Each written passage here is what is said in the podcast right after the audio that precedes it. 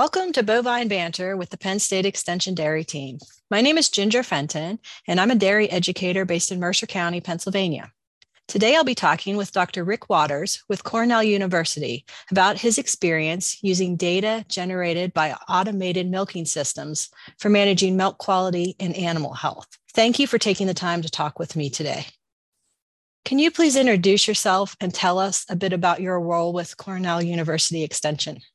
Yes, thank you uh, for inviting me, Ginger. So, my name is Rick Watters. I work at Quality Milk Production Services, which is part of the Cornell University College of Veterinary Medicine, um, as well as part of the State Animal Health Diagnostic Center.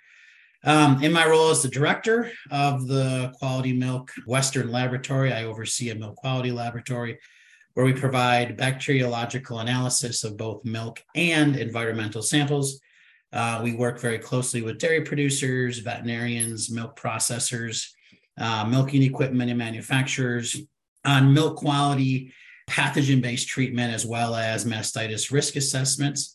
And then I also have an ongoing research program in the area of automated milking systems uh, with a focus on machine learning and computer modeling to identify cows at risk, not only for clinical mastitis, but also for subclinical mastitis.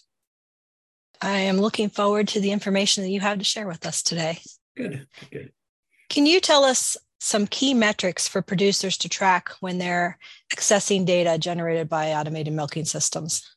Yes. So anytime we start talking about data with AMS systems, there's just there's just so much data that we can be overloaded. And I really like to put it into to two buckets. Uh, there's two types of data. The first is cow-based data, um, which would include things like milk production, maybe things like box time, visits, things like that. And then the second type of data is related to the function of the AMS itself, the machine, the mechanics, uh, where you'll get alerts related to replacement of wear items, things like that. And I think the data, when we look at these two, are very, very intertwined. There's analysis that involves the interpretation of cow and equipment to determine which is really the issue. So, for example, if we look at an incomplete milking, is that because of the cow or because of the AMS? And the answer is potentially both. So it's really important that we're able to not only analyze the data, but go make observations to see if it's actually an issue with the cow, maybe having mastitis, or is there a malfunction in the mechanism that attaches the teat cup, um, which would be more a machine issue. So I think uh, when I look at these key metrics, it's first putting them into two boats it's very important that we monitor, you know, the function of the AMS, um, the machine side, I think is super important because remember, we have one milking unit for every 55 to 60 cows. So this means the risk of the AMS being a potential vector, not only for the spread of disease, but for things like efficiency or inefficiency is really great. So we really got to keep that in mind.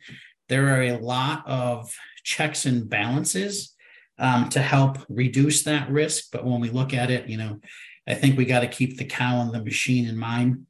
Going to the root of the question, the key metrics, things that I like to look at are the pounds of milk harvested per box per day. I think that's really driven by individual cow milk production. Another efficiency I like to look at is pounds of milk harvested per minute of box time. And then those really get into the efficiency side. Incomplete milkings, I think, is one that you have to look at. Uh, I think every cow that has an incomplete milking needs to be brought to the box. You need to observe it and see is it the cow or the machine. Um, and then obviously, every manufacturer has some sort of mastitis alert. And I think we need to pay attention to those. Um, and then we dig deeper from there. Great tips. What are some of the advantages of monitoring these data in terms of managing animal health and milk quality? Uh, I think the major advantage that I see with an AMS system, you know, from an animal health and more importantly, a milk quality standpoint, is that you have repeated measures at the level of the individual quarter. So the cow becomes her own control. We're looking for changes, deviations at the quarter level to say, hey, you know, something's going on at the quarter level.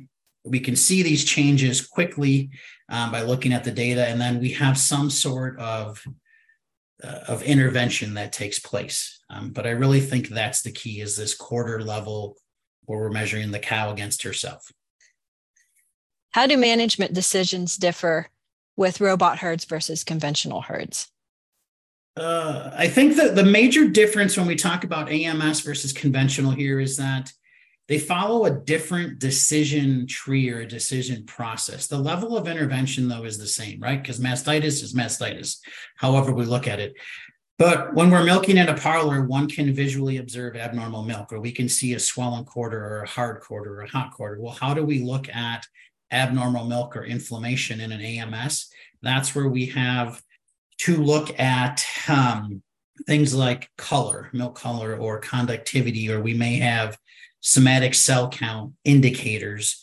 And that is where it starts. And then we have to just keep digging deeper. Some people like to just use mastitis alerts. Other people will look at, you know, conductivity, color, and then they'll go look at the individual cow card for the cow and start digging deeper. So the key to the data interpretation related to milk quality is that we have to first identify the cow at risk from the computer and then we go do the same level of investigation that we would in the parlor, maybe looking at the milk, collecting a milk sample, looking for a swelling quarter, things like that. Do you use other tools such as programs, apps, spreadsheets in conjunction with the data to help make management decisions? And if so, what have you found works for you? Yeah, I can't say that I use a specific like tool like a spreadsheet, but I think the the decision trees that I'll more or less call it, I think is really interesting how each producer has their own methodology and how how they identify a cow that's at risk. So it might be, you know, first we look at a mastitis alert, then it's conductivity, then I go look at the individual cow card, things like that. There is no, though, one size fits all, be it for this decision tree, a spreadsheet, anything like that. You know, I think what's really important is that they pick criteria that's important to them and that they can understand to help build the process, and then they can redefine it from there. So, after we identify a cow that could be at risk for clinical or subclinical mastitis, you know, then one has to keep digging deeper to see if we can find some sort of trend that's going on at the level of the quarter. And then, as we said earlier, ultimately some sort of intervention will take place. It could be collecting a milk sample for aerobic culture or something along those lines. Sure. And that makes sense to me too. The mm-hmm. people that are tracking that are probably also more interested in developing their own spreadsheets and own decision trees, as you mm-hmm. mentioned. So, yep. Have you observed any challenges with producers that they may have when they manage a robot herd? I think the major challenge that I see is just being able to find a method that works for them to identify cows at risk. We have so much data. And if we look at things like modeling and sensitivity and specificity, the one thing that dairy farmers don't want is they don't want a list with 15 cows on it and they only need to manage three of those cows. On the other side, they don't want a list with four cows on it and there should be eight. So it's trying to find that, you know, that fine line to where we get the right cows on the list that need their you know that are need attention. Um, and i think that's been a real challenge. Um, if we look at like real highly sensitive models where we can find all kinds of animals that are potentially at risk our lists get really big. Um, so i think when it comes to animal health and modeling we look more at a high specificity so that we make sure that the only animals that are on the list have a potential to have a disease. And I think that's the real challenge. And when I take that back to the farmer level, it's the same thing of can we find a list of cows that uh, it may be five or six of them, but in the end, if we really find out that three or four of them need attention, I think that's a win for the producer. We found them, there was one or two extra cows, not 10.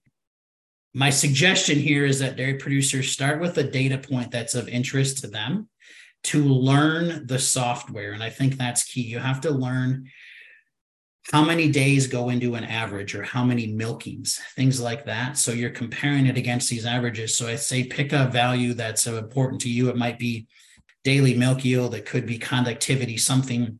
Learn how the software monitors that parameter, how it changes over time. And then once you understand when the software updates, the time intervals between updating variables, you know the number of days or milkings then one can focus on new data points to really redefine their their list you know their at-risk counts. I think that's key because it, it, it's so overwhelming the amount of data. Yeah absolutely. So in summing up do you have any takeaway messages for our listeners?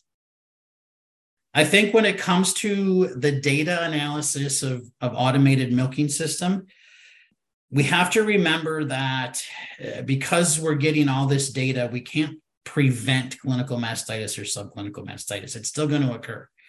But if it's analyzed properly, I think we can have early intervention. Early intervention doesn't mean increased treatment, it just means we are intervening earlier. And it's in a way we can reduce, potentially, we could reduce the severity of disease. So, in a way, I kind of think of it along the lines of a vaccine because if we're measuring the cow quarter against you know herself if we can intervene earlier when it's subclinical maybe it doesn't become a full-blown quarter. I think monitoring data that's important to the goals of the operation is key because if the dairy producer or the herd person doesn't buy into the values that they're tracking it's it's not going to work. So pick goal you know pick variables that are important to the goals monitoring the data um, at least twice a day, but at the same time is key. If you start monitoring it at unequal intervals, you're going to find out that the changes aren't what you expected. And then you may be spending more time working cattle. And then the last thing I'll say is don't get caught up analyzing variables that may not have a lot of value to the overall performance of the dairy operation. One of them that I hear about a lot is box the number of visits you know we got to get a cow there 2.7 2.8 times. It doesn't matter if you have multiple boxes your focus should really be on shipping milk so pounds of milk. You don't get paid for visits. Um, so really focus on the amount of milk that's harvested. I still think that goes back to the individual cow level.